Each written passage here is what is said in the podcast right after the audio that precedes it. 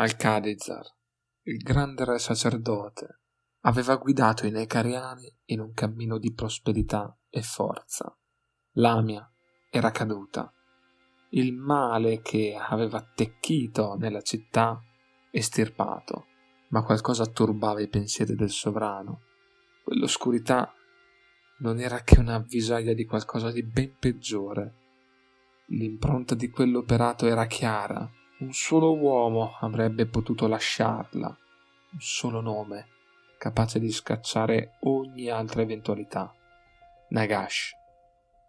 I vampiri portavano la sua eredità. Certo questo non era sinonimo di certezza della sua presenza, ma qualcosa portò al Khadizar a non abbassare la guardia. Quella corte maledetta si era mossa in azioni degne della orribile nomea di Nagash, forse spinte dal suo volere senza che neppure loro se ne rendessero conto. E così occhi e orecchie in tutti i territori dell'impero vennero sparsi in modo tale che il nemico possa essere preceduto. Eserciti in costante addestramento, forge attive da mattina a sera per creare armi e armature per la guerra che verrà. Tutte le attenzioni del caso furono osservate da Al-Khadizar stesso. Non era paura, ma determinazione non avrebbe permesso a nessuno, tantomeno al più grande traditore della storia necariana, di distruggere tutto ciò che era riuscito a costruire. La fiamma non sarebbe stata spenta facilmente. Al picco dello storpio, Nagash stava elaborando il degno epilogo per la valle fertile. I vampiri, la sua prole corrotta, erano nel frattempo stati addestrati nelle arti della negromanzia, dotate di armi, armature per servirlo nel migliori dei modi sui campi di battaglia.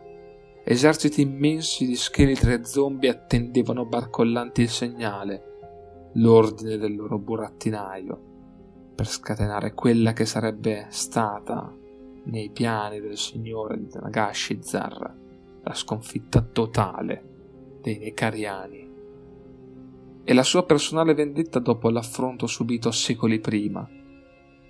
Solo con l'annientamento dei suoi nemici egli avrebbe avuto poi campo libero per l'ottenimento del vero potere.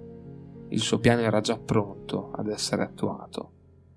E tutto partì dal nord.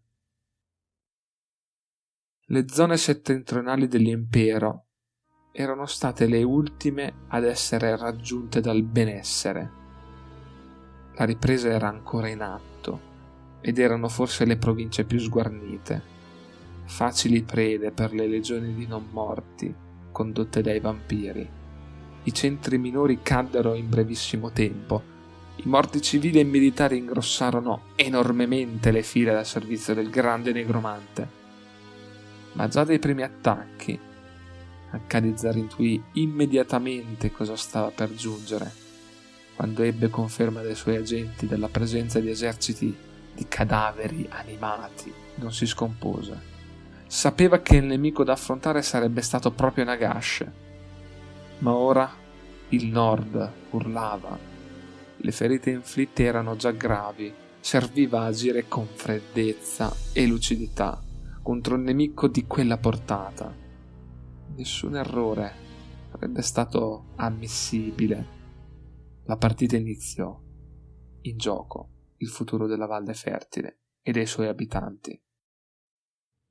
La guerra proseguì per diversi anni, le perdite abbondarono da entrambe le parti, ma i vivi che perivano sul campo finivano per sanare le perdite di quelli che in vita affrontarono. Così ogni battaglia venne sempre più ponderata dallo stratega Al-Khadizar, che si assicurò di combattere solo quando le probabilità di sconfitta del nemico erano molto alte, basandosi sull'uso della morfologia dei territori, dei numeri e dei colossi necrolitici al suo servizio. Una carta di certo importante da utilizzare per ottenere vantaggio contro quell'orribile nemico, che con la sua magia poteva ribaltare spesso le sorti delle battaglie. Non sarebbe stato di certo facile, ma era ancora l'inizio e quella guerra non avrebbe visto tregue o paci di nessun tipo, ma solo un vincitore ed un totale e annientato sconfitto. Nagash osservò con estremo interesse lo svolgersi degli eventi, ma senza scendere in campo direttamente i vampiri guidavano gli eserciti, riuscendo a controllare i non morti grazie alla loro negromanzia, ma un servo fedele attendeva di tornare a servire il grande negromante. Egli aveva trovato la morte per salvare il suo maestro. Era Arkan, il luogotenente di Nagash. Venne riportato in vita grazie al potere magico, ora più forte che mai dello stesso negromante le rocce sotto cui era stato seppellito vennero lanciate a diversi metri di distanza. Le sue ossa si ricomposero e una luce innaturale riempì le cavità oculari, buie, nere come la notte. Quella nuova, o forse vecchia, entità provò una sensazione di potere mai provata prima. Non era solo tornato dalla morte, era diventato anche più potente. Era solo un deserto, ma la voce di Nagash lo guidò fino a lui. Rivide così il suo maestro dopo tanto tempo. Notò di certo il cambiamento a livello fisico, ma percepì perfettamente che in lui nulla era cambiato. La sua volontà era ancora incrollabile e era pronto a servirlo per l'eternità.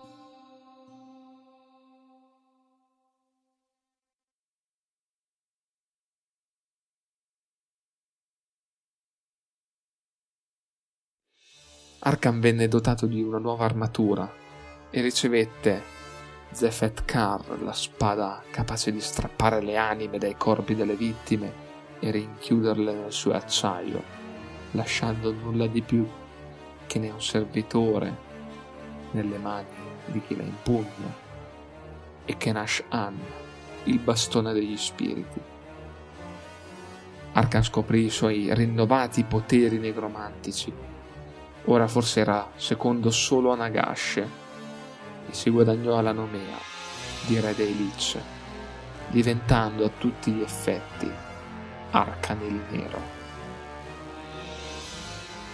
Non perse di certo tempo, conducendo così diverse campagne per il suo padrone in varie zone della Nekara, ma nonostante i successi, tutto sembrava essere inutile. La vittoria finale sfuggiva dalle mani. Al-Khadizar stava limitando al minimo le sue perdite e infliggendo più danni del previsto, sfuggendo in continuazione ma colpendo duramente altrove. Nagash iniziò a spazientirsi. Stavano passando anni e la guerra inesorabilmente si iniziò ad arenare. Quando invece le aspettative vedevano una sconfitta rapida e letale per gli abitanti della Valle Fertile. Inaccettabile. Serviva una svolta decisiva. Nagash diede ordine di raggruppare tutti gli eserciti e tutti i loro comandanti per quella che doveva essere la battaglia finale, quella decisiva. Al-Khadizar fece altrettanto.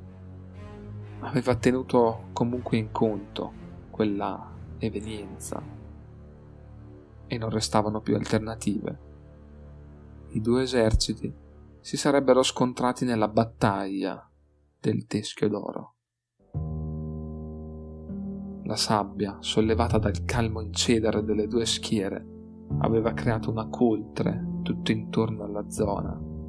Il grande fiume vita si poteva a malapena scorgere in lontananza, con le sue acque limpide.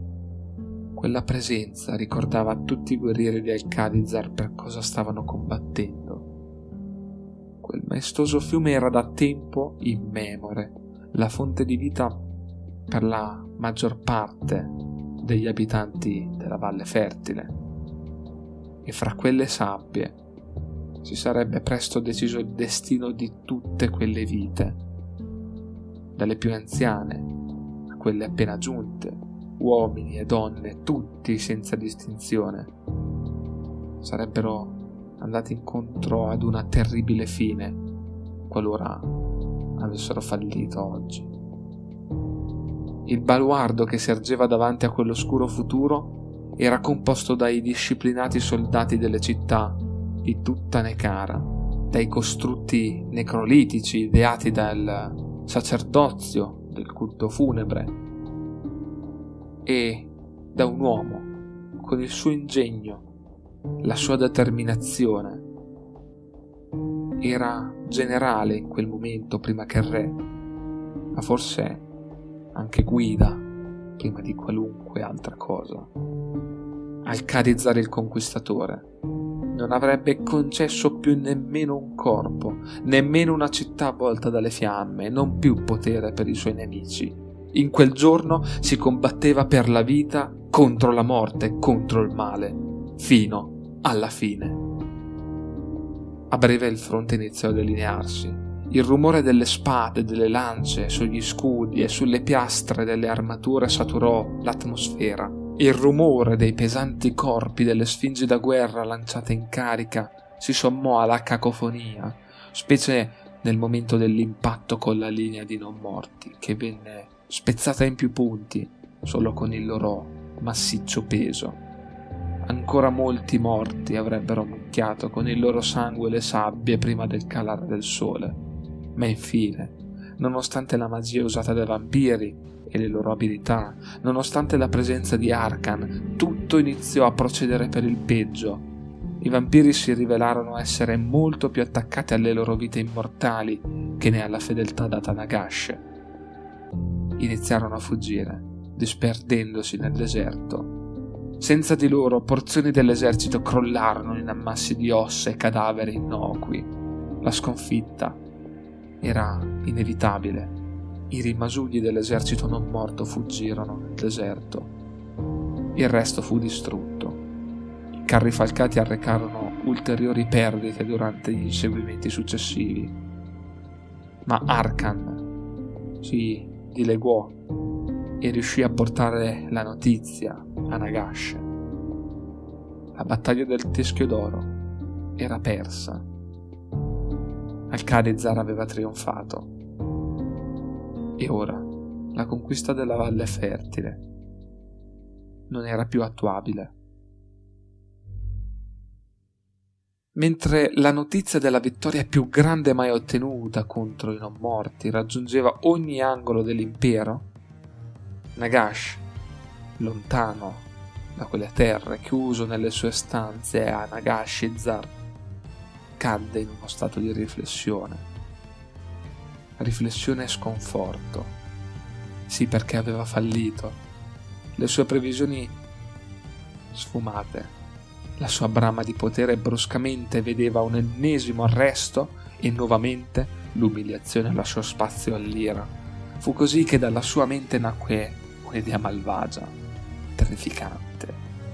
Se lui non avesse potuto ottenere il controllo sulla valle fertile, allora nessuno l'avrebbe fatto. Non ci sarebbe stata vittoria per i mortali, ma solo morte. Era giunta l'ora di agire in maniera drastica. Gli uomini ratto del sottosuolo avevano accettato un patto tempo addietro.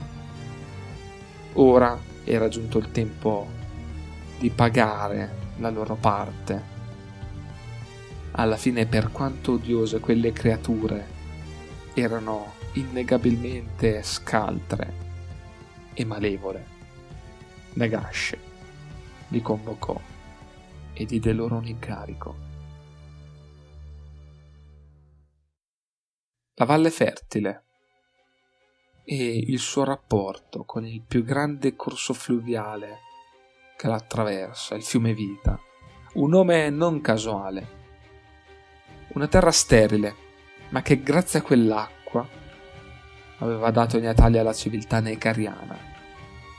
Nulla sarebbe mai riuscito ad attecchire altrimenti. Quella era la chiave di volta per porre fine a tutto. Il maestoso fiume Vita che fin dai primi passi degli uomini in quei territori li aveva accompagnati verso la grandezza, venne avvelenato dai ratti antropomorfi che con sostanze immonde contaminarono le falde. L'acqua si tramutò in una melma scura e dall'odore nauseabondo. Questa scese a valle, inondando i campi coltivati, penetrando nelle riserve sotterranee, animali e piante si ammalarono e di lì a poco i necariani iniziarono a seguirli e a morire in tempi veramente minimi. A nulla valsero i tentativi di comprendere e rallentare l'epidemia. In poche settimane il numero dei morti superò quello dei vivi. Su dieci persone ammalate nove erano già morte. Le strade di ogni città erano colme di cadaveri, vari stati di decomposizione. I sacerdoti del culto funebre non riuscivano a capacitarsi di tutto quello che stava accadendo. La loro conoscenza della magia non serviva a nulla in quella situazione. E a Camry, Al-Khadizar osservava dal suo palazzo lo sfacelo che stava colpendo l'impero la disperazione lo colse, specie quando nessuno dei suoi funzionari riuscì a dargli le risposte per quello che stava vedendo. Tutti intorno a lui si ammalarono e lui non poteva proteggerli. Era indifeso contro quel nemico. Il senso di impotenza lo portò alle lacrime. Era nel suo momento più debole, era terribilmente umano. Infine, anche i suoi figli e la sua amata lo abbandonarono. E per quello che sembrava un ridicolo scherzo del destino, lui era l'unico a non ammalarsi. Pareva che qualche forza lo stesse tenendo in vita per fargli subire ogni momento di quel supplizio, costringendolo, spezzandolo nella sua sanità mentale e provando a ridurlo ad un cuscio vuoto. Dietro a tutta quella sofferenza c'era sicuramente la crudele pennellata tipica di Nagash. Alcadezar l'aveva già capito. Difficile pensare ad altri, specie dopo quello che era successo da veramente poco tempo. Ma ormai era troppo tardi. Un nuovo esercito di non morti entrò nella valle fertile. Le dimensioni di quest'ultimo erano di certo ridotte se paragonate a quelle viste durante gli anni precedenti. E questo lasciava ben intuire quante poche risorse in realtà restavano al signore di Nagashizar, almeno dal punto di vista prettamente militare. Ma le cose ora erano mutate. Le difese incontrate erano inesistenti o comunque ridotte al minimo. Nulla poteva davvero rallentare o tantomeno fermare quell'attacco. La compagine di guerrieri morti e animati dalla negromanzia si mosse alla volta di Camry. L'obiettivo era il palazzo reale. Anche la capitale offrì ben poca resistenza. Degli Ushabti riuscirono a frapporsi per qualche tempo fra le sale del re sacerdote e la massa di scheletri. Ma infine anche i costrutti caddero sotto il numero, comunque preponderante del nemico. Era la fine. O forse no. Nagash aveva in mente altri piani per il malcapitato Alcalizar. Inerme, il sovrano, senza più nulla su cui regnare, fu tramortito e trascinato nelle più profonde sale di Nagashizar. E Nagash Beh, Nagash ora assaporava la vittoria definitiva. Erano passati secoli, nulla era stato dimenticato. Secoli di vittorie e di sconfitte. Secoli di continuo inseguimento del potere, del dominio su ogni cosa. E ora il più grande ostacolo che si poneva davanti ai suoi obiettivi era stato spezzato, umiliato e il suo più grande rappresentante imprigionato e tenuto in vita come un trofeo. L'arcinegromante tornò a Camry e dopo tempo immemore si sedette sul trono della città. Il momento era glorioso, anche se in realtà non se lo gustò per molto tempo. Inebriato dal successo, decise di non perdere un minuto di più. Aveva già atteso fin troppo. Tornò così alla sua fortezza e da lì iniziò a preparare quello che doveva essere il grande rituale. La sua ascensione definitiva sarebbe passata per esso. La ricerca del potere avrebbe avuto fine.